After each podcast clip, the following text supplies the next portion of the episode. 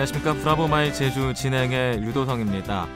2011년 제주 관광은 유치 목표로 잡았던 입도 관광객 820만 명을 지난 12월 6일자로 조기 달성하는 쾌거를 이뤘는데요. 남은 기간 동안 870만 명을 돌파할 것이라는 전망이 나오고 있습니다. 자 그러면서 내년 제주 관광객의 유치 목표를 내국인 850만에 외국인 150만 명을 더해 1000만 명을 목표로 잡으면서 메가 투어리즘 시대를 바라보고 있습니다.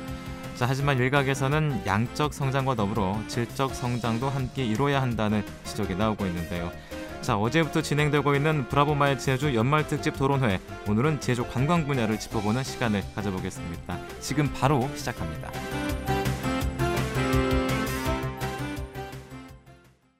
네, 브라보마의 제주 연말 특집 토론회 어제에 이어서 오늘은 올 한해 관광 분야를 진단해 보겠습니다. 지금 제주 특별자치도 한동주 문화관광스포츠국장 그리고 제주 특별자치도 의회 강창수 의원, 제주 하나투어 홍유식 대표 자리 함께 하셨습니다. 안녕하십니까? 네, 안녕하세요. 네, 반갑습니다. 자, 우선 국장님, 올해 제주 방문 관광객 유치 목표인 820만 명을 조기 달성하는 쾌거를 이뤘습니다. 네네. 그 이유 어디에 있다고 분석하십니까? 예. 아, 금년도 관광객은 원래 저희들이 외, 외국인 100만 명을 포함해서 820만 명을 목표로 했었는데요. 예. 어, 12월 6일 날 그 둘 다 목표를 달성하였고 어, 현재 외국인이 한 104만 명 정도 그리고 전체 관광객은 870만 명 정도가 이제 금년 중으로 내도할 것으로 보고 있습니다. 예. 그래서 그 결국에 그로 인한 관광 조수입이 약 4조 2천억 원에 달하는데요.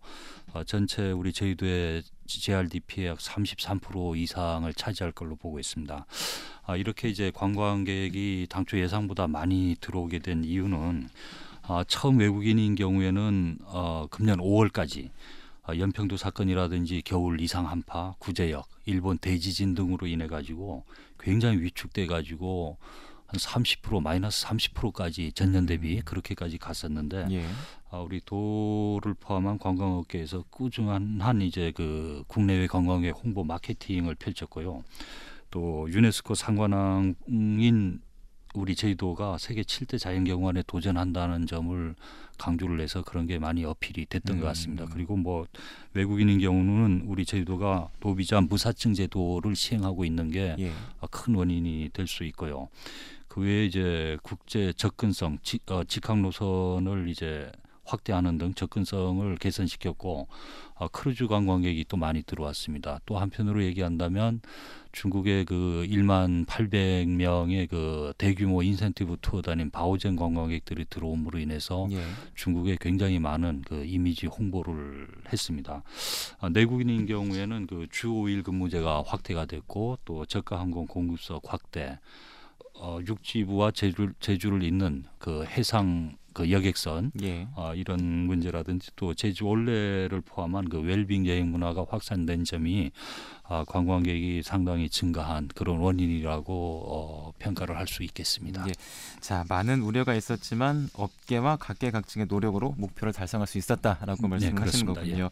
자, 그럼에도 불구하고 여러 가지 과제들이 남아 있는데요. 특히 말씀하셨던 부분 이 외국인 관광객이 100만 명을 돌파하긴 했지만 이 중국인 관광객만 늘고요. 일본이나 대만은 오히려 줄어들었습니다. 왜 네. 그렇다고 보십니까? 예, 중국 관광객은 전년도 대비 35% 정도 지금 증가를 했고요. 예. 일본 관광객은 전국적으로 볼 때는 일본 관광객이 7% 정도 늘었는데 우리 네네. 제주도는 약 마이너스 7.5%로 음, 줄었습니다. 예. 아, 이러한 원인을 저희가 파악을 해보니까 아까도 말씀드렸지만 금년 5월까지는 그 관광 외국 관광객이 한국에 오는 굉장히 그 감소를 했거든요. 네, 네. 그런데 그 이후 약 올해 7월 이후부터 어, 일본에서 서울과 부산 등 그 대도시로의 그 쇼핑 관광 그리고 미용 관광 을 포함해서 그 여성층이라든지 젊은층의 그 개별 관광객들이 굉장히 늘었습니다. 예. 그래서 그 제주에도 이제 올려는 그런 분위기들은 형성됐고 또 8월 이후에도 사실상 제주를 방문하는 일본 관광객은 증가하고 있습니다. 그런데 지금 우리 제주도가 어떤 한계를 갖고 있느냐면 어, 일본인들이 주로 오는 그 시즌이 중국인도 역시 마찬가지고 예. 또그 내국인 관광이 또 역시 마찬가지로 들어오는 시즌이라서 숙박 시설이 부족하고 항공편이 그 부족하다는 그런 원인이 하나의 그 한계로 작용을 하고 있습니다. 예. 그래서 일본에서는 제주에 어, 관광객을 보내고 싶어도 항공과 숙박 시설 부족으로 인해서 그 상품 판매 자체가 곤란한 음. 입장이라는 그런 얘기들을 하고 있습니다. 음. 그리고 대만인 경우에는 어, 종전에 대만 관광객들이 제주에 꾸준히 6만 명 선을 유지하고 있었는데요. 예. 점점 이제 대만 관광객이 줄어들어 가지고 종전에는 어, 중, 중국, 일본 또는 일본, 중국 다음에 대만 관광객이 항상 어, 스- 외국 관광객 중에 한 3위 정도를 네. 차지했는데 현재는 그 싱가포르나 말레이시아보다도 밀려 가지고 약 3만 명, 3만 5천 명 정도 음. 수준밖에 되질 않습니다. 그 네. 이유는 과거에 그 세계 태권도 사건으로 인해서 그 대만에서 반한류 분위기가 현재도 약간 남아 있고요. 어, 여기도 이제 전국적으로는 대만 관광객이 2.6% 정도 증가하고 있는데 예. 우리 제주는 마이너스 한 23% 정도로 어. 줄어들고 있습니다. 이 원인이 항공 노선이 절대적으로 부족합니다. 그래서 과거에 대만 타이베이 외에도 고흥시, 대만 남부 쪽에 있는 고흥시에서도 이제 제주를 경유하는 비행기들이 있었는데 그게 지금 없어져 버렸거든요. 그래서 제가 지난 11월에 부흥항공이라고 해서 제주하고 타이베이 간 운항하는 회사 부총재를 찾아가서 여러 가지 그 협의를 한 끝에 내년 2월부터 음. 현재 주 2회 뜨고 있는 타이베이 제주 노선을 주 3회로 늘려주고요. 그다음에 그 현재 폐쇄되어 있는 고흥하고 제주 노선을 주 2회로 늘려주기로 약속을 받았습니다. 예. 그래서 내년부터는 이제 대만 관광객도 약 5만 명 정도 평소에 꾸준한 그 제주 관광 그 층이 한 5만 명 내지 6만, 명- 6만 명은 있으니까 아, 그런 인원 정도가 이제 오리라고 기대를 하고 있습니다. 음, 네. 자 이제 한동주 국장님께서 여러 가지 분석을 해주셨는데요. 홍유식 대표님, 네. 왜 일본이나 대만인 관광객이 줄어들었다고 업계 네. 측에서 보십니까? 좀 전에 우리 뭐 한국장님께서 다뭐 말씀을 해주셔가지고 예. 뭐 내용했습니다만은 그 지역별로 조금 나누면요. 그 일본 관광객 같은 경우는 뭐 지난 3월에 있었던 그 일본 그 대대진하고 쓰나미 예. 여파로 해서 굉장히 위축이 돼 있고요. 또 아까 말씀하셨지만 그 일본인 관광객 중에 이제 새로운 층으로 부각되고 있는 그 여- 젊은 여성층 분들이 많이 계신데 그분들이 실질적으로 우리 쇼핑이라든가 이런 어떤 미용에 관심이 많은데 실제로 제주도에는 그런 어떤 인프라가 굉장히 음. 구축이 돼 있지 않기 때문에 거기에 또 맞춰 가지고 이제 또 여성 관광객들이 굉장히 좀 한계를 보였다는 거 예.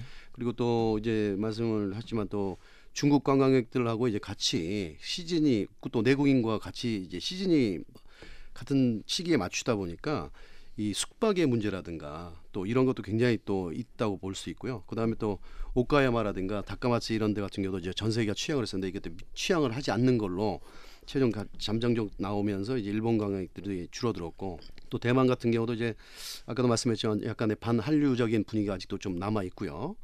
그다음에 이제 뭐 타이페이나 이쪽 고흥에 이런 쪽도 이제 그 직항 항공편이 절대적으로 감소가 되면서 뭐 많은 사태가 있었죠. 거기에 대해서 아까 그 연평도의 사건이라든가 뭐 천안함 사건이라든가 이런 그 어떤 여행 심리를 위축시킬 수밖에 없는 환경 요소가 굉장히 많아서 우리 제주 같은 경우도 방문객이 많이 줄었고 또 특히 우리 제주도 같은 경우는 이제 겨울 시즌이 되면 또 다른 이제 그 인프라가 나와줘야 되는데 특히 대만 같은 분들은 이제 또 스키 투어에 대한 관심이 굉장히 많으시거든요. 그러다 보니까 이 제주 지역에 그 항공 노선도 없는 상태라 저 육지부로 그러니까 말 그대로 이제 스키 투어를 좀 할 수 있는 지역으로 이동을 하다 보니까 대만 쪽의 관광객들도 이제 감소한 요인으로 저희들이 음. 분석하고 있습니다. 그렇군요. 예. 자 특히 이제 관광 인프라 관련해서 말씀을 해주셨는데요. 자 그에 걸맞는 이제 전략이 필요하다는 지적이 나오고 있는데 강창수 의원께서는 어떻게 보십니까? 네 그렇습니다. 지금 아까 한동주 국장님이나 이 홍 대표님께서 말씀하신 부분은 어떤 물리적인 한계 뭐 이런 것들 때문에 어떤 인프라 뭐 직항기 전세기나 이런 것들의 어떤 노선의 없어짐 뭐 이런 것 때문에 힘든다는 거 하고 이제 중국인 관광객들과 상충되는 부분 이런 여러 가지를 말씀하시는데 예. 저는 이제 다른 차원에서 좀 살펴보고 싶습니다. 과연 우리가 그 10년 전 일본인 관광객들을 유치하는 마케팅 방법이나 전략이 지금 달라졌느냐 똑같거든요. 어. 패키지 뭐 이런 방식으로 예. 이 단체 위주의 어떤 이런 걸 준비하고 있고 과연 그 일본인들이 국내 관광 국민 소득이 3만 5천 달러 이상인 지역 사람들이 하는 관광 패턴이 어떤 거냐면 예를 들어 문화 체험 생태 체험 관광, 예. 이 가족 관광도 그런 식으로 가고 있거든요. 우리가 과연 일본이 가족 개별 관광을 받아낼 어떤 문화 체험이라든지 생태 체험이 있느냐? 예를 들어 우리가 고작 생태 체험 관광이라고 내세우는 건 올레길 하나거든요. 네. 올레길 시작하면 14km 걸어야 됩니다. 거기에 문화 체험도 없고 스토리텔링도 없고 그냥 경관이 좋으니까 막 걸어라거든요. 그럼 결국은 10년, 20년 전에 제주의 자연 경관을 이 마케팅하던 거랑 바뀐 게 없습니다. 음. 어떤 그런 것들에 대한 전체적인 어떤 준비를 해야 되지 않은가. 앞으로 뭐 쇼핑 부분은 지금 뭐 쇼핑 아울렛 부분도 얘기 나오고 있고 지금 롯데도 이제 면세점을 크게 확장을 준비하고 있고 여러 가지 이런 것들이 좀 나아질 수 있는데 기본적으로 어떤 정말 관광 지정 매력물이 임팩트가 강한 게 준비되어야 되지 않는가 이런 고민을 해보고요. 그나마 이제 다행인 것은 이제 다양하게 동남아 쪽에서 홍콩, 싱가포르, 말레이시아 이 급속한 성장세를 보이고 있는데 이게 과연 우리의 노력의 결과, 우리의 정책과 우리의 마케팅의 결과냐 그건 아니거든요. 음. 사실 케이팝을 비롯한 어떤 한류의 어떤 이런 이 성장세에 따른 결과인데 예. 이렇게 온 동남아 관광객들한테 우리가 무엇을 보여주고 우리가 어떤 것을 이 매력물로서 그들이 다시 찾게 할 것이냐라는 고민을 해봐야 될 것 같습니다. 그냥 음. 이 한류의 어떤 물결 속에 찾아온 손님들에 대해서 우리가 이 제주도가 이와 결부된 이 제주의 자연, 제주의 문화 이런 것들이 어떻게 지금 실질적으로 그 드라마나 이런데 제주가 많은 그 지원은 했거든요. 예. 어떤 그런 영향도 많이 받아서 오긴 했는데 이거를 어떻게 더 제주 자체의 어떤 상품으로 이 정착을 시켜야만 되지 않을까 이런 생각을 해봅니다. 음. 이- 자, 네. 예, 그- 그러니까 이렇게 지금 해외 시장이 엄청 다변화되고 있는데 이런 거에 대한 전체적인 좀 그림을 그려서 정책과 마케팅을 펼쳐야 될 거라고 생각하고 음, 있습니다. 자 이제 그러니까 관광객이 원하는 트렌드에 맞는 차별화된 전략 준비가 예. 필요하다라고 말씀하셨는데요. 자 앞서서 또 지적하셨던 부분입니다. 이제 어, 여러 가지 문제 해결을 위해서 숙박이나 교통 그리고 또 일각에서는 도민 의식이 개선돼야 한다라고 지적하고 있는데 우선 숙박 문제를 좀 어, 논의를 해보죠. 어, 한동준 국장님 예. 어떻게 생각하십니까? 예, 지금 우리 도의 숙박 시설이 어, 관광 호텔, 가족 호텔, 콘도, 일반 숙박을 포함해서 2만 9천 실 정도 있습니다. 예. 이 중에 이제 외국인이라든지 또는 국내 관광객들이 주로 이용하는 그 숙박 시설은 아, 일, 일반 뭐 여관이라든지 여인숙들은 빼야 되니까요. 예. 그런 거 빼면 한 15,000실 정도가 될 겁니다. 그래서 저희들이 이 외국인이나 내국인 이용 시설을 쭉 분석을 해 보니까요. 어, 숙박 시설에 그 외국인들이 이용하는 숙박 시설이 숙박 시설에 외국인이 이용하는 비율이 약 42% 정도가 되고 음, 있습니다. 예. 그래서 또 어깨에 물어봤더니 외국인들도 객실당 평균 2박 기준으로 해서 1.8인이 이용한다 그럽니다. 예. 그런 개념을 다 놓고 지금 현재 우리가 갖고 있는 숙박 시설을 갖고 어, 현재 관광객이 들어오는 추세를 봐서 과연 숙박 시설이 어, 부족한지 아닌지 이걸 저희가 쭉 분석을 해봤더니 예. 금년도인 경우는 딱 맞습니다.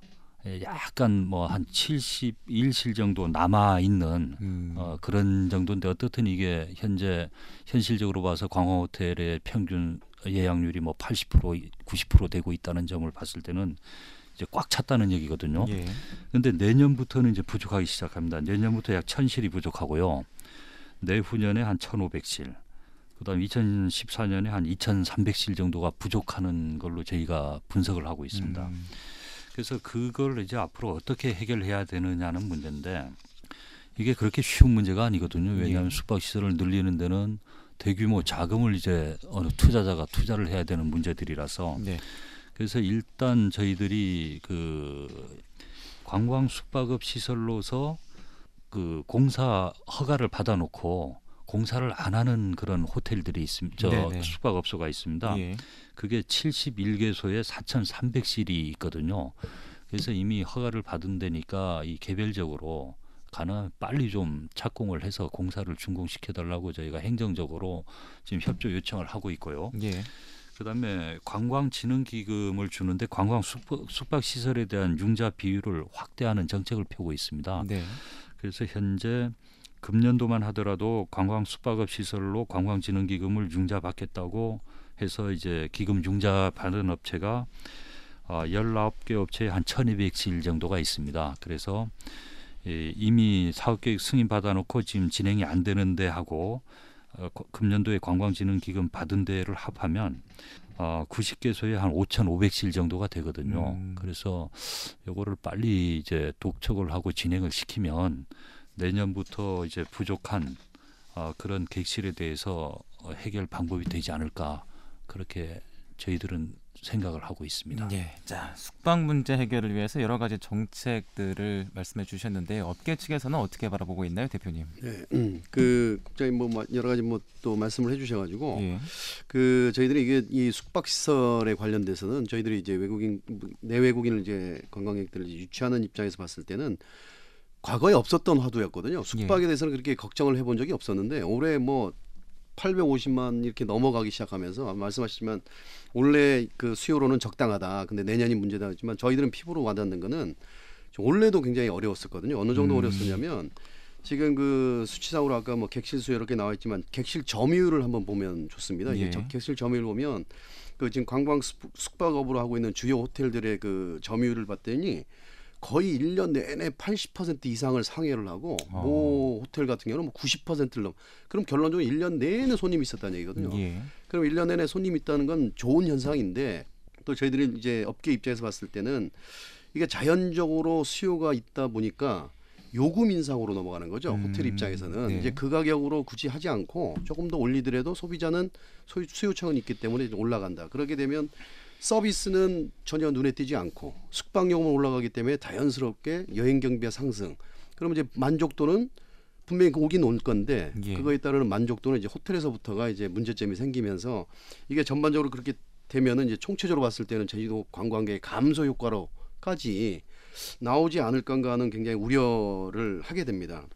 그다음 말씀하셨지만 이 호텔이라든가 이런 숙박의 인프라를 만든다는 거는 그 굉장히 많은 자본 그리고 인력도 굉장히 필요하고 전문 인력이죠 그것도 예. 전문 인력도 필요하고 이또 단기간에 할 수가 없습니다 이게 뭐 짓는데 뭐 1년에 뚝딱 해서 건물이 몇백 실 몇백 개 나오는 게 아니기 때문에 이런 여러 가지 좀 문제점들을 많이 갖고 있어 가지고 또 특히 이제 그 운영의 노하우도 굉장히 필요한 거고 그러다 보니까 이제 이런 그 리스크를 과연 안고 이런 거 투자해서 이제 그 국장님 아까 말씀하셨지만 어떤 관광 진흥 자금이 융자가 되고 여러 가지 조건이 좋다고 그러지만 이런 어떤 언제까지 이렇게 제주 관광이 호황을 느낄 것이냐. 지금 당장 투자할 수는 있겠지만 이런 여러 가지 어려움이 있을 때 그렇게 쉽지 않다는 거죠. 이 투자자 입장에서는 이 리스크를 다 생각을 하면서까지 하기는 어렵다. 음. 그래서 아까 같이 그, 그 객실 부족 현상 자체가 그 요금 인상이라든가 뭐 어떤 그 서비스의 어떤 질적인 향상도 같이 가져야 되는데 그러지 못하는 게 저희들 그 업계에서는 지금 현재는 숙박 인프라에 대한 가장 문제점으로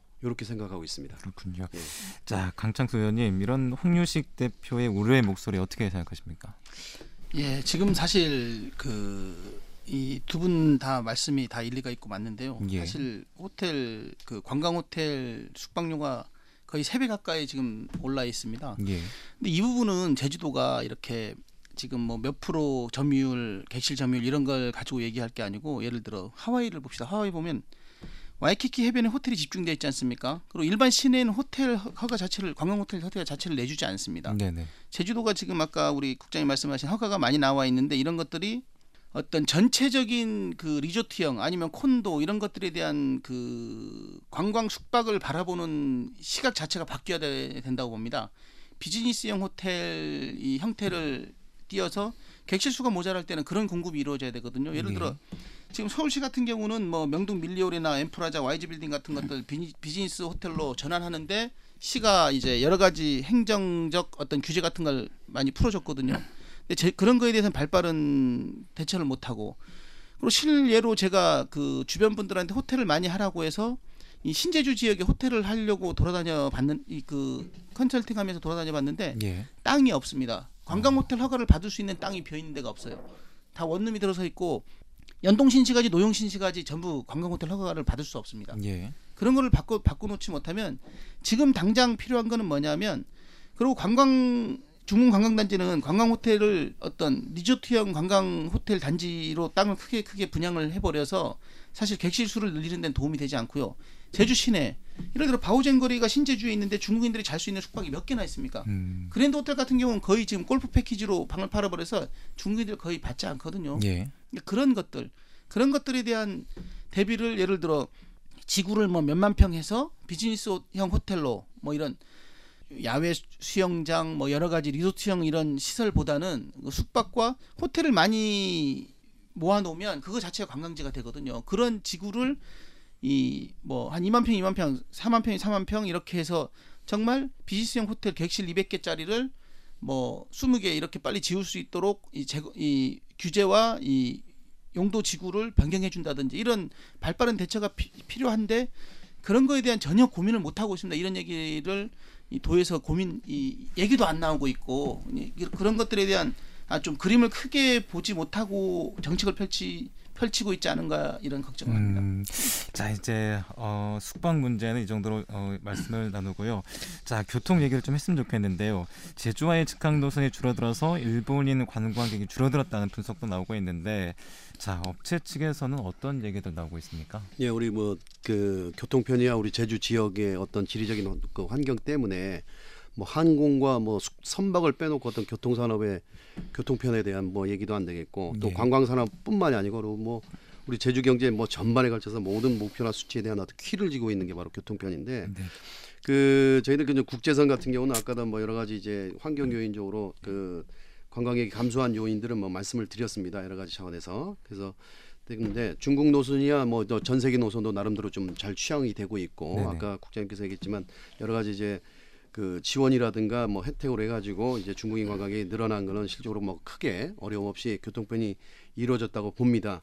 뭐 지난해 이제 뭐 운항편이라든가 좀 조사를 해봤더니 뭐 국내선 같은 경우도 좀 늘어나 있고요.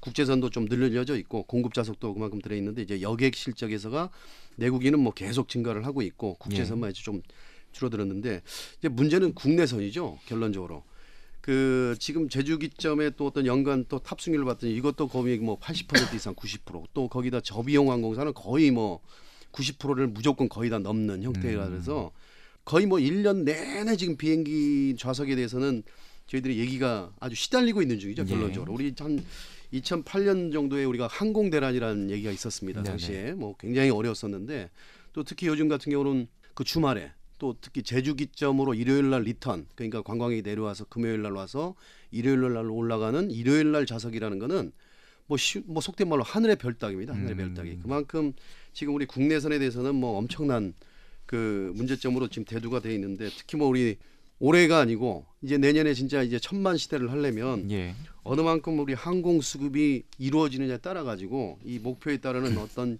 현실적인 가능도 볼 수 있을 정도로 굉장히 어려운 상황이거든요. 그 거기에 또 맞물려서 이제 국내선이 해결이 잘 돼야만이 아까 우리 외국인 관광객 내년에 이제 150만 명 이제 목표가 돼 있는데 그 150만 명 속에는 제주와 중국 노선 또는 일본의 직항편이 아닌 서울 경유 그러니까 인천이나 김포공항을 경유하는 관광객들이 있거든요. 이제 그분들 같은 경우도 이제 국내선이 해결이 안 되면 예. 그 수치도 쉽지 않다는 거죠. 음. 절대적으로 제주의 왕복 직항편을 이용하시는 분은 전체 우리 외국인에서도 한 30%를 차지 못합니다. 나머지 70%가 다 육지부 경유를 하시는 분인데 이 국내선 해결이 안 되면은 그 외국인 관광 유치에서도 분명한 이제 걸림돌이 되겠죠. 그래서 음. 이거를 어느 만큼 좀 잘 해결할 거냐 굉장히 중요할 것 같고요. 예. 뭐 그거의 대체 수단으로서 뭐 선박 선박이 있습니다. 선박. 네. 그 선박이 있어서 뭐 나름대로 이제 그 뭐 효자 노선을 했습니다. 근데 결론적으로 또 따지면은 약간 고부가 가치의 고객분들은 선박의 이용률이 굉장히 떨어진다는 거죠. 결론적으로 이 항공편을 많이 이용을 하고 있고 예. 또 이제 이 선박 같은 경우도 내년에 보니까 뭐 새로운 지역에 많은 전라남도권으로 많은 이제 지역이 이제 오는 걸로 그돼 있던데 하여튼 우리가 이제 이 항공편 특히 이제 고- 교통편 중에 항공편에 대한 어떤 그 증대가 우리 전체적으로 내년에 그 목표에도 굉장히 중요한 역할을 할 것이고 하여튼 원래는 조금 많이 힘들게 힘들게 좀 오지 않았나 이게 좀 우려 섞인 목소리는 좀 있습니다. 음, 예. 자 이제 업계 측에서 여러 가지 애로 사항을 말씀해 주셨는데 특히 항공편에 대해서 말씀해 주셨는데요. 자 한동준 국장님 이 교통편 확보 제주도 어떤 계획 갖고 있나요? 예, 그 관광객이 급증하다 보니까 지금 예. 항공편이 굉장히 어려운 게 사실이거든요. 네. 저희들도 그걸 굉장히 실감을 하고 있습니다. 아, 그런데 어떻든 그 외국인 관광객의 경우에는 그 지금 국제 직항 노선이 확대가 되고 있습니다. 예. 아, 작년도에 19개 노선이었던 게 금년에 26개로 늘어났고요. 내년에 한 30개 이상으로 늘릴 계획입니다. 아, 그리고 이제 그 크루즈를 이용한 관광객들이 많이 오고 있어서 작년도에 49번 왔던 게 금년에 어, 69회, 예. 내년에 100회를 목표로 하고 있고요. 음. 그다음에 이제 또 오는 그 크루즈 선의 그 사이즈 자체가 이제 커집니다. 예. 금년 한 6만 5천 톤짜리가 왔던 게 내년에 한 13만 톤짜리 보내주기로 제가 현지를 가서 약속을 받았고요. 네네. 그다음 뭐 국제 카페리라고 해서 상하이하고 제주하고 일본 모지간을 여행하는 국제 카페리가 내년 4월부터 또 뜰 예정입니다. 예. 어, 그 외에 인- 인천 공항에서 그 국제선을 이제 환승할 수 있는 시스템을 도입하기 위해서 우리 도에서 이제 법무부라든지 세관 등하고 정부와 지금 협의 중에 있습니다. 그게 되면 외국 관광객들이 어, 인천에 내려 가지고 김포, 김포공항을 거치지 않고도 바로 제주도로 들어올 수 있는 그런 시스템이 갖춰질 걸로 음. 봅니다. 그리고 국내 관광객인 경우에도 지금 정말로 지금 문제인데 어떻든 이 문제가 현재 우리 공항을 이제 더 확장을 시키든지 예. 뭐 이전을 하든지 뭐 새로운 제2 공항을 만들든지 하는 그런 공항에 관련한 대책이 앞으로 필수적으로 뭐 확정을 시켜야 되거든요. 이게 음. 어, 담당 부서에서 그 작년도부터 하던 용역 결과가 금년 초에 나오는 아 내년 초에 나오는 걸로 알고 있는데 예. 그게 그게 나오면 그 내용을 갖고 이제 중앙 부처하고 다시 절충을 할 계획인 걸로 알고 있습니다. 어, 그런 문제 외에 아까 그 어, 육지부와 제주를 잇는 여객선이 금년보다 내년도에 한한 여덟 편 정도가 더 늘어나는 걸로 알고 있고요. 예. 근데 어떻든 이런 문제가 항공편이 확대라든지 좌석 확대 같은 거는 어, 지금 저가 항공사라든지 이런 것도 지금 상당히 많은 도움을 주고 있긴 하지만 네. 가장 큰 문제가 메이저 항공사인 대한항공이 의지입니다. 음. 대한항공이 같은 그 횟수의 항공기를 운항시키더라도 예. 좌석이 크, 싸, 좌석수가 많은 비행기를 보내주는지 좌석수가 적은 비행기를 띄워주는지 하는 데 따라서 또 차이가 날 수 있거든요. 네네. 그래서 어, 우리 도에서는 대한항공과의 그 협조 체제가 상당히 이런 항공편을 이제 해결하는데 필수적인 요소이기 때문에 어떻게 보면 대한항공 측에서 필요로 하는 부분에 대한 그 우리 제주도 측의 협조도 이제 필요로 하지 않나 예. 아, 그런 입장에서 이런 그 앞으로 접근책을 대책을 이제 강구할 그런 계획입니다. 예. 네. 자, 도 차원에서 여러 가지 계획을 말씀해 주셨는데요. 사실 이 문제는 계획만 갖고 있는다고 해결이 되는 게 아닙니다. 의원님 어떻게 생각하십니까? 예, 사실 이 부분은 이제 그 정말 어떤 해결 방법이 없는 방안입니다. 지금 예. 이 섬이라는 지리, 지리 적 한계성이 확인이 보이는데 관광객은 기하 급수적으로 늘고 있고 네. 실질적으로 아까 말씀하셨지만 뭐 크루즈 이제 육지를 연결하는 페리 이 부분 노력을 엄청나게 했습니다 도에서 그래가지고 뭐 내년부터는 이뭐 여덟 여덟 척 이상의 어떤 페리도 더 취항이 되고 사실 저희가 외항공사를 했습니다만 항만이 내년에 포화될 정도입니다. 네네. 크루즈 관광객만도 이제 20만이 들어올 예정이고 공항도 지금 힘들고 대한항공이 비행기를 큰 기종으로 바, 바꿔주면 좋고 바꿨다고 얼마나 해결이 되겠습니까? 사실 지금 이 부분은 가장 중요한 게 우리가 중앙 절충이나 이런 부분에 대해서도 도나 어떤 제주 도민 뭐 모든 분들이 다 많은 노력을 했습니다. 그, 그렇지만 어떤 중앙의 관점에서 봐서 이제 안 도와주고 있는데 이 부분은 그 우금민 지사님도 말씀하셨지만 그 공항을 24시간 개방한다든지 이런 예. 부분들에 대한 어떤 노력 이렇게 뭐 24시간이라 그러면 뭐 다른 공항은 어떻게 할 거냐 이런 문제도 있지만 예를 들어 2시간 아침 일찍 1시간 저녁 2시간만 이렇게 조금씩 늘려 나가도 그런 부분들에 대해서 이 어떤 대책을 세우고 도민들이 힘을 합치고 이렇게 해야지 그 이런 것들에 대한 노력을 어떤 행정이나 이 업계에서 지금 할 만큼 했거든요. 이, 이런 부분들에 대해서 어떤 그 공항을 중심으로 한 지역 주민과 제주 도민 전체 사회의 어떤 공, 이 공통된 노력이 좀 필요하다고 봅니다. 음, 네. 자, 브라보마의 제주 연말 특집 토론회 어제에 이어서 오늘은 올 한해 관광 분야를 진단해 보고 있는데요. 자, 그럼 여기서 잠깐 도민들은 제주 관광에 대해서 어떤 생각을 갖고 있는지 잠깐 듣고 오겠습니다. 제주도가 쇼핑 인프라가 부족하잖아요. 관광객이 와서 제주도에 소비를 해야 하는데 그 소비를 가장 잘할 수 있는 거라고 생각되는 게 저는 쇼핑몰이라고 생각하거든요. 또 비 올 때는 야외 관광 일정이 막 취소되고 그러니까 그때 쇼핑을 할 수 있도록 하는 시설을 얼른 구축해야 한다고 생각해요. 제주도가 많은 관광 자원과 자연 경관을 가지고 있다고 해도 그게 사람들한테 안 알려지면 소용없잖아요. 관광 자원에 대한 투자만큼이나 홍보에 대한 투자도 많아져야 한다고 생각해요. 저는 울산에서 살다가 제주도에 내려왔는데 저만 하더라도 제주도 관광할 때 여행사마다 가격도 다 천차만별이고 그래서 속는 기분도 들고 관광하기도 전에 기분이 나빠지는 일들이 많았거든요. 제주도가 최대 관광 도시라는 이름에 맞게 제주도청이 앞장서서 이런 불공정 거래들을 막았으면 좋겠습니다. 아, 요즘 어디 가더라도 중국어만 써져 있고, 어, 제주도 관광이 중국인 위주로만, 중국인 편의점을 위해서 되어 있는 것 같은데, 중국인의 다른 관광객들 유치에도 더 노력을 필요할 것 같습니다. 지역 축제에서 관광객들을 끌어내는 그런 인프라가 부족하다고 생각합니다. 그래서 좀 더 기획을 제대로 하고 해서 음, 세계 에 있는 스페인 토마토 축제라던가 독일 맥주 축제 등과 같이 좀 더 관광객들이 체험하고 함께 즐길 수 있는 지역 축제를 만들어 주었으면 좋겠습니다.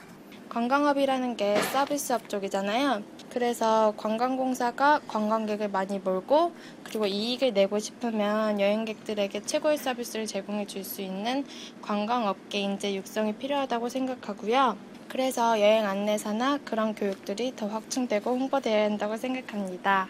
올레길부터 트레킹을 하는 관광객이 급증한 걸로 알고 있는데 어, 그러면은 이에 맞춰서 관광업계들도 변화해야 한다고 생각합니다. 단순히 박물관 관람 등이 아닌 자연과 함께하는 체험이 증가하고 있는 만큼 업계도 그 발빠르게 대응해야 할 거고 그런 발빠른 대응이 제주 관광의 밑거름이 돼서 더욱 발전할 수 있을 거라고 생각합니다. 네, 어, 쇼핑 인프라가 부족하다, 불공정 거래를 막아달라, 뭐 관광업계 전반적인 변화가 필요하다 아, 이런 의견들이 나왔는데요.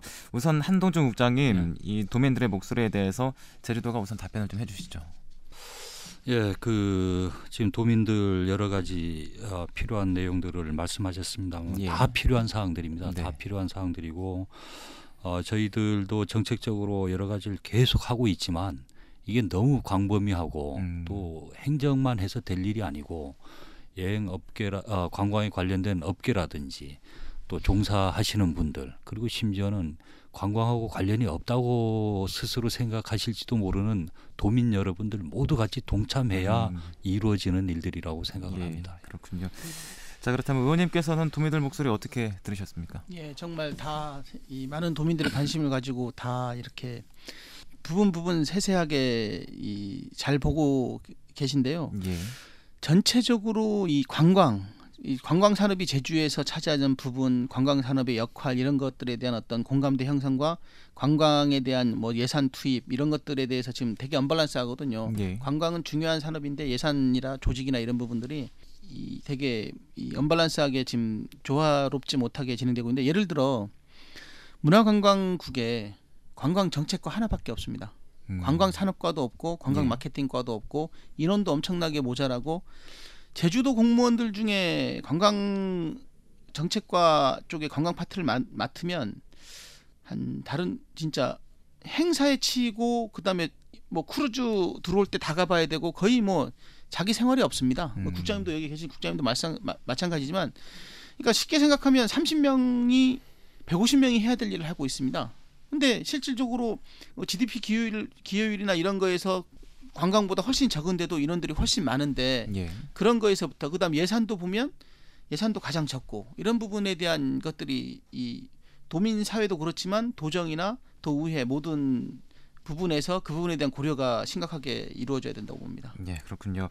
자, 그리고 앞서서 어, 한 도민분께서 쇼핑 인프라가 부족하다라고 말씀을 해주셨습니다. 자, 홍인식 대표님 네. 어떤 말씀할 수 있을까요? 예, 그 과거에 우리 관광객들의 어떤 소비 패턴을 보면 그 중에서 가장 변화된 게 바로 쇼핑입니다. 예. 결론적으로 제주 관련 같은 경우는 그래서 굉장히 높아졌고요. 물품 자체에 대한 욕구도 굉장히 높아졌고 뭐 패턴도 바뀌었습니다만은 그만큼 또 투자에 대한 그 의미도 굉장히 높아지셨거든요. 그래서 뭐 예전에 뭐 우리 내국인들 같은 경우에는 과거에 우리 제주 농산물 하면은 뭐 믿고 현지의 직송이기 때문에 굉장히 관심도 많고 소비도 굉장히 많았습니다. 근데 지금은 집 근처에 가면 뭐 대형 마트가 있고 언제든지 직송으로 제주의 가장 신선한 물품들을 뭐 구입할 수도 있고 또 아까도 그 도민의 어떤 말씀 중에 하나가 그 불신 그러니까 물품에 대한 불신 또 예. 이제 건- 특히 우리 제주도에서 판매하고 있는 어떤 건강 기후 식품들에 대한 어떤 불신들 굉장히 좀 문제죠. 그래서 이제 또 이제 요즘 우리 관광객들 같은 경우는 브랜드를 굉장히 중시합니다. 브랜드. 특히 또 명품. 우리 또 예. 제주도 같은 경우는 면세점도 많이 가 이제 갖추고 있어가지고 명품에 대한 그 규모가 굉장히 이제 확대되고 있기 때문에 소비자의 눈높이가 하여튼 굉장히 높아졌습니다. 그런데 예를 들어서 제가 그 개인적인 얘기입니다만은 저번에 그 우리 바우젠 그룹에서 중국의 바우젠 그룹에서 우리 바우젠 그에서 많은 이제 오셔가지고 제주에서 끝나서 비행기를 타고 서울을 갔어요. 네네. 그날 우연찮게 제가 그 같은 비행기를 탔습니다. 그 비행기 안에. 예.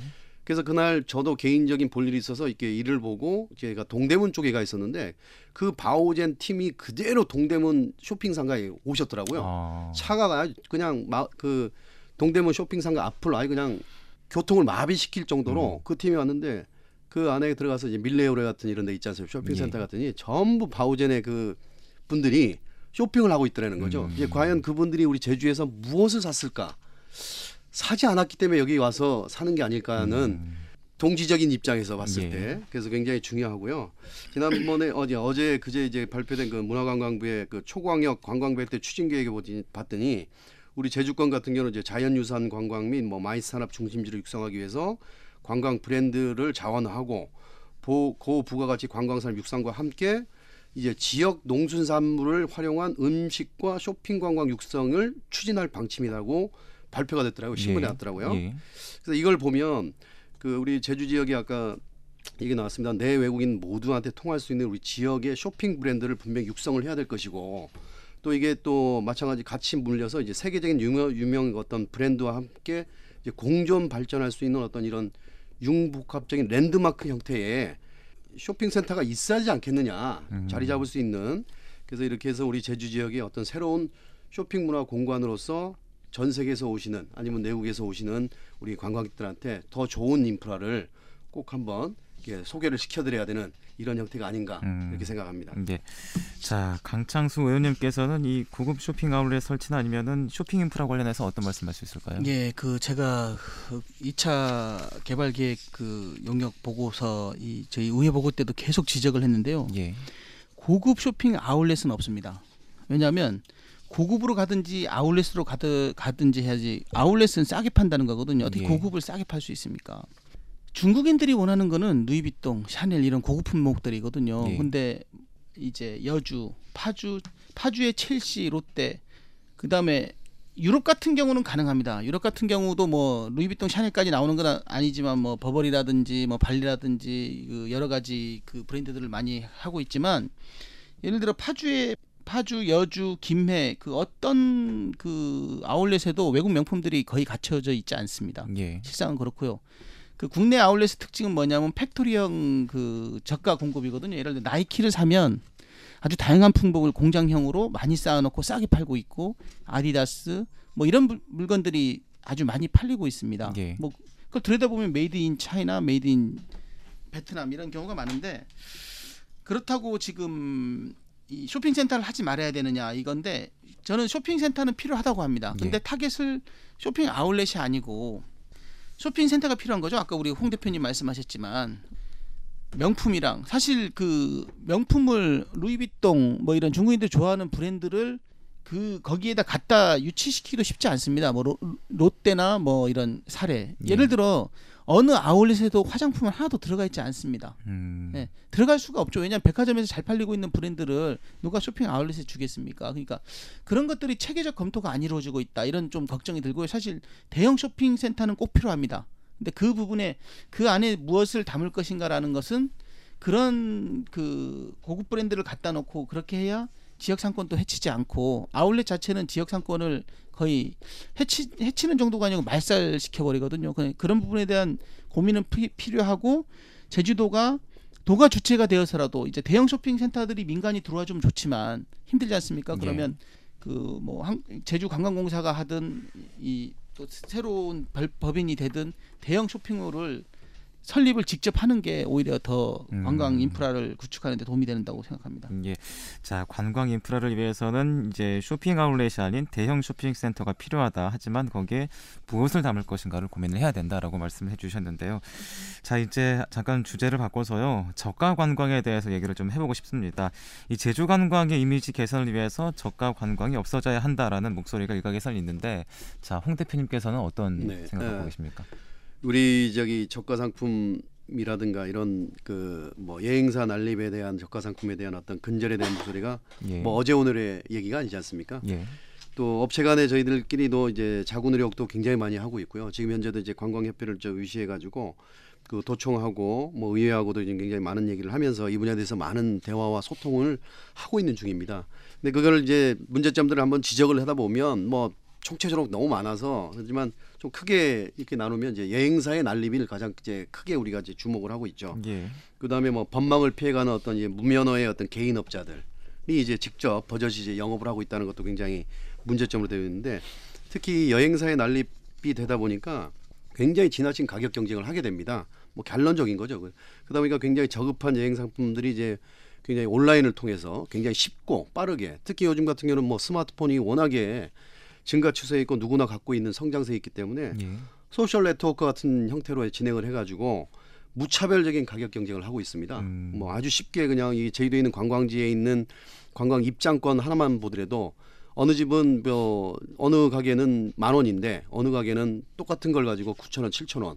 굉장히 위험 부담이 많고요. 그러다 보니까 이게 그 우리 제주 지역에도 굉장히 제주형 여행사들도 굉장히 위험 요소로 지금 뭐 자리를 잡고 있습니다. 그래서 굉장히 현실적으로 저희들이 이거를 어떻게 근절할 것이냐에 굉장히 많은 얘기를 하고 있는데 하여튼 이거는 우리가 당장 이제 어떤 수익적인 면에서는 그 도움이 될지 모르겠지만 결국 그 피해가 고스란히 우리 저희도 있는 여행업계한테 돌아오거든요. 음, 그래서 예. 굉장히 자중해야 될 것이고 그 행정에서도 이, 이런 분야를 알고 있기 때문에 이 제도권 안에서 좀 더 강력하게 그 경고 또 그리고 또 관리 그리고 이제 뭐 때릴 사람은 때려야겠지만 분명하게 칭찬할 사람은 칭찬을 해주는 음. 그런 어떤 당근과 채찍의 개념이 굉장히 또 필요하고요. 또 우리 뭐 여행업계 입장에서도 이제 제주 여행 상품은 비싸다. 뭐 그냥 비싼 게 아니고 이런 의식을 어떤 심어줄 수 있는 어떤 고, 고급화 전략들 그리고 차별화 전략되는 어떤 이런 여행 상품들의 어떤 개발을 뭐 박차를 가하게 되면 이 저가 상품에 대해서는 이제 그 많이 개선되리라 이렇게 예상을 하고 있습니다. 음, 예. 자 이제 홍유식 대표께서 여행업체 난립과 과당 경쟁으로 품질이 낮은 저가 여행 상품이 난립하고 있다. 이게 바로 소비자 불만으로 이어지고 있다라고 얘기를 하셨는데 자 한동준 국장님께서는 어떤 말씀할 수 있을까요? 아 지금 우리 제주도 관광의 문제점 주요 문제점 중에 하나거든요. 네. 그래서 이런 그 업체 난립이나 저가 여행 상품에 대한 그 직접적인 행정 규제는 사실상 어, 자유민주주의 시장 경제 체제하에서 규제를 강력하게 할 수가 없는 그런 한계가 있습니다. 음. 법적으로도 이제 규제 완화를 많이 해놨고요. 그래서 예. 법적으로 없는 걸 갖고 우리 행정에서 조치를 할 수가 없죠. 그래서 어떻든 어떻든 우리 도내에 여행업체가 한 현재 통계로 773개 업체인데요. 그 육지부 타시도인 경우에는 여행업체가 사무실만 확보하면 면적이 면적에 제한 규정이 없습니다. 네. 사무실만 확보하면 등록이 가능합니다. 그럼에도 불구하고 우리 도에서는 여행업체를 어, 국내나 국외 여행업체는 30평방미터, 일반 여행업은 60평방미터로 면적 기준을 한선을 딱 규정을 해놨습니다. 예. 이렇게 기준을 완, 그 강화하고 있고 또 이제 검찰과 경찰 세무서와 합동으로 이제 그 송객 수수료에 대한 어, 단속 및 계도를 지속적으로 하고 있고요. 또 저가 패키지 상품 개선을 위해서 그 관광협회를 주, 위해서 주도적으로 해서 우수 여행 상품 인증 사업을 지금 하고 있습니다. 그리고 이제 송객 수수료의 투명화를 조기에 정착하기 위해서 이제 클린 카드제도 도입하고 있고요. 어, 그리고 뭐 여행사를 대상으로 여러 가지 지속적으로 워크샵도 하고 세미나도 하고 이런 홍보 활동을 하고 있습니다만은 아, 이런 게 지금 저희들이 봐도 쉽게 근절이 되지 않고 있고 또 이런 면 이런 측면에서는 어, 그 육지부에 있는 그 inbound 여행업체에서 그 무자격 통역 안내사를 직접 제주에 보내 가지고 예. 어, 우리 제주에 있는 업체들하고 이제 경쟁적으로 하다 보니까 이제 그쪽에서 가격이 낮아지는 그런 현상이 빚어지고 있거든요. 음. 그래서 이러한 측면에서는 어, 우리 제주 특별자치도에 관련된 특별법 체제 하에서 현행 그 그렇다고 이제 사, 그 관련된 관광진흥법을 근간은 건들 수가 없으니까 예. 이걸 이제 시스템적으로 어, 우리 제주도만 어, 하나의 뭐 상징적인 의미에서라도 제주도에서 특정한 일정한 교육을 이수한 가이드 내지는 통역 안내사에 대해서 어떤 그 우리 고유의 자격증을 줘서 예, 폐용하도록 해가지고 어, 일단 외견상 이제 구분이라도 가능하게 하는 그 그런 정책이 필요하지 않을까 하는 생각을 해보고 음, 있습니다. 예. 네. 자, 규제에 대한 행정의 애로 정도 말씀을 해 주셨는데요. 자, 강청수 의원께서도 의견을 내 주시죠. 예, 이게 좀 폭넓게 살펴볼 필요가 있는데요. 예를 예. 들어 이 저가 상품의 난립 이런 부분들이 이- 예를 들어 외국인을 보면 중국인 관광객 같은 경우는 사실 중국에서 모객을 해서 중국에 있는 조선족 가이드가 직접 여기 와서 행사를 하고 나가는 경우가 아주 많습니다. 예. 이런 부분들에 대해서 이 아까 여행사 부분도 마찬가지고 가이드 부분도 마찬가지고 국가 정책 자체가 규제 완화입니다. 그리고 제주도 업계나 제주도청이 원하는 거는 규제 강화고 이게 이- 이루어질 수가 없는 음, 부분이죠. 이런 예. 부분들에서 우리가 이 정말 자체적인 노력이 업계나 도민들 자체적인 노력이 필요하다고 보는데 그 아까 말씀하셨던 clean card 뭐 이런 여러 가지 많이 노력을 하고 있습니다. 그 뭐 저 검경 저 세무서하고 검찰이 단속도 이렇게 연초에 강하게 했었고 이런데 결국은 이게 어떤 부분이냐 보면 지금 제주도에 많은 거- 이 사설 관광지가 난립해 있지 않습니까? 예. 그 부분 그거에 대한 거품이 이 공영 관광지는 그런 게 없지 않습니까? 일출봉을 여행사 준다고 그 부분에 대한 거품이 제주 관광을 이제 어떤 신뢰성을 떨어뜨리는데 많은 걸 하고 있는데 사실 협회도 투어 패스라는 걸로 그 부분에 관여를 하고 있습니다. 이 부분은 심각한 문제거든요. 공공성을 띈 협회가 그거를 제가 업무 감사 때도 우리 한동주 국장님한테 그 부분을 지적했는데 못하게 하라고. 어? 그리고 그그 부분이 잘 안 돼서 이제 위탁까지 주려는 걸로 제가 알고 있는데 이 부분은 뭐냐 그러면요. 관광지 자체가 힘들어지고 거품이 더 예를 들어 실질적으로 7천 원인데 관광지는 입금이 2천 원 되어 있고 여행사마다 어떤 데는 사, 저 3천 원에 팔고 5천 원에 팔고 이런 이런 것들이 지금 문제가 돼서 어떤 제주도 관광지에 대한 그래서 겉으로 보면 7천 원씩 내 가족하고 2만 8천 원씩 열 군데만 보면 여행 경비가 다른 거에보다 더 비쌉니다. 근데 예. 우리가 20, 20만 원에 왔는데 그런 것들에는 거품을 걷어내지 못하면 관광업계 자체가 공멸합니다. 지금 제주도에서 100만 이상을 끌고 있는 뭐 유리성 뭐 이런 좋은 관광지들이 많지만 일본의 똑같은 그 유리를 테마로 한 관광지들이 다 거의 폐허 상태입니다. 이 그런 날이 이 오기 전에 그런 거품을 음. 걷어내지 못하면 큰 문제라고 생각합니다. 그렇군요. 네, 브라보마의 제주 올로 한 해를 돌아보면서 관광 분야를 짚어보는 토론회를 갖고 있는데요. 자, 이제 내년 관광객 목표 천만 명 유치를 하고 있습니다. 자, 일각에서는 질적 성장도 함께 이루어져야 한다라는 어, 지적도 하고 있는데요. 마지막으로 이 질적 성장과 관련해서 한 말씀씩 이제 부탁드리겠습니다. 먼저 한동주 국장님 예, 부탁드리겠습니다. 어, 우리 제주도의 관광 산업은 그 흔히들 생명 산업이다, 기간 산업이다 이런 표현들을 하고 있습니다. 예.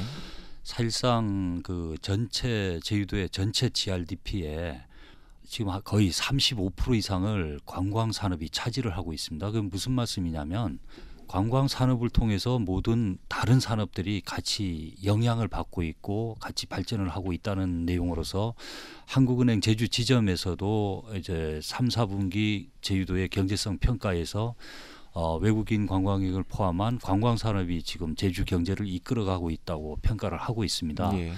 그런데도 불구하고 우리 도민들께서는 어, 직접 관광에 종사하지 아니하시는 분들은 자기는 관광 산업이 관련이 없다는 인식을 하고 계십니다. 음. 잘못된 생각이죠. 예. 그래서 그 모든 제주도민들이 직접적으로 관광 산업에 관련이 있든 또는 관련이 없든 간에 우리 제주도를 찾는 국내외 관광객들에게 굉장히 친절한 어, 그런 모습을 보여줘야 됩니다. 친절하게 그들을 맞이해주고 친절한 어, 태도를 보여서 그 관광객들이 밖에 나가서 다시 제주도를 찾고 싶고 또 주변에 제주도를 가게 권유하고 싶게 만드는 그런 의식이 반드시 전환돼야 된다고 음. 생각을 합니다. 그래서 저희는 어, 도민 여러분께서 관광객을 만났을 때 또는 관광객을 대했을 때 항상 친절하는 또 한 번 더 웃어주는 그런 여유를 가져주십사 하는 부탁을 드리고 싶습니다. 음, 예. 자, 홍유식 대표님은 어떤 말씀할 수 있을까요? 예, 저 우리 뭐 내년도 목표가 천만 명이라고 됐는데 천만 예. 명 관광객이 오면 저희들이 이제 mega tourism 시대라고 합니다. 보편적으로 그 오늘 뭐 이 토론에서 계속 나왔습니다만 우리 천만 명 관광객이 우리 제주도 오면 이런 어떤 양적 성장보다는 저희들이 그분들한테 이제 굉장히 편안하고 아름다운 제주를 만들어두기 위해서 이에 따른 우리가 지금 계속 얘기했던 뭐 항공이라든가 숙박, 뭐 쇼핑, 음식, 뭐 우리 제주도의 독특한 전통 문화, 지역의 어떤 관광 그 인식, 지역 도민들의 어떤 관광 인식 이런 전반적인 수용 태세가 점검이 돼야겠고요. 또 이에 따른 이제 질적 성장에 대한 꼭 그 필연적인 형태로 점검들이 이제 선행되어져야 되겠고 하여튼 말씀드렸지만 천만 명이 관광객들이 오시면 하여튼 그분들이 편안하게 좋은 관광 하셔가지고 가셔가지고 구전을 통해서 제주 관광이 더욱 더 발전할 수 있는 형태로 돼야만이 우리 이제 뭐 세계 7대 자연관광이 됐고 뭐 triple crown에서 유네스코가 지정한 타이틀도 많이 갖고 있는 저희 보물섬 아니겠습니까? 그래서 예. 앞으로 세계의 보물섬으로 영원히 성장할 수 있을 거라고 생각을 합니다. 예. 자, 마지막으로 강창수 의원님께서 마무리해 주시죠. 예, 그렇습니다. 그 지금은 이제 세계적인 그 관광 환경 변화를 잘 살펴봐야 될 것 같습니다. 어떤 기존의 자원이나 인프라 중심에서 시장과 강치 시장과 가치 중심으로 패러다임이 전환되고 있거든요. 그래서 우리 첫 번째로 보면 에, 지금의 어떤 관광 수요적 관점, 관광객 수 채우기에서 관광 산업 구조적 관점으로 전환이 필요한 시기입니다. 관광 산업의 규모, 인력 양성, 고용, 시장 질서의 확립 등에 대한 산업적 측면의 정책 수립이 필요하고요. 현재 관광 정책의 성과 측정은 입도 관광객 수로 하고 있는데 이를 다양하고 세분화시킬 필요가 있습니다. 관광 수입, 1인당 관광객 비용, 숙박 일수, 재방문 재방문율, 서비스 만족도에 대한 체계적인 그것을 조사하는 게 필요하고요. 예. 두 번째 덧붙여서 이제 관광 R&D의 내실화와 지원을 확대시켜야 합니다. 뭐 이런 지금까지는 어떤 경험, 감, 외국인 통계 같은 경우도 사실 거의 감 수준이거든요. 그런 게 아닌 이제 정확한 정책 방향을 세울 수 있는 R&D 연구를 해야 되고요. 이 가장 시급한 게 이제 항상 우리가 얘기하는 관광 행태 분석과 관광 통계 구축 이제 통계를 이제 체계적으로 구축하는 게 가장 중요하고 이러한 모든 것을 하기 위해서 이 도정이나 도의회 도민 모두가 지금 잘못 이제 인식되고 있는 게 문화관광국 내에 관광 전, 정책과 인원과 예산 조직 예산 모두가 너무 모자랍니다. 그 서두에도 잠깐 말씀드렸습니다마는 지금 한 30명이 150명이 해야 될 일을 하고 있, 거든요 예. 사실 제주는 경, 이 환경부지사보다는 관광부지사가 필요하고 관광청 확대 등 아니면 지금 관광과에도 관광 정책과 관광 산업과 관광 마케팅과 정도는 있어야 되는데 그러한 조직과 예산의 어떤 확충이 시급한 문제라고 음, 생각합니다. 네. 자, 브라보마의 제주 연말 특집 토론회 2011년 결산 오늘은 두 번째 순서로 관광 분야를 짚어봤습니다. 자, 지금까지 제주 특별자치도 한동주 문화관광스포츠국장, 제주도의회 강창수 의원, 제주 하나투어 홍유식 대표였습니다. 다들 많이 바쁘실 텐데 오늘 말씀 감사합니다. 감사합니다. 네, Bravo my 제주 연말 특집 토론회 오늘은 관광 분야에 대해서 얘기를 나눠봤는데요. 내일은 마지막으로 환경 분야를 짚어보겠습니다. 많은 애청 바랍니다. 감사합니다.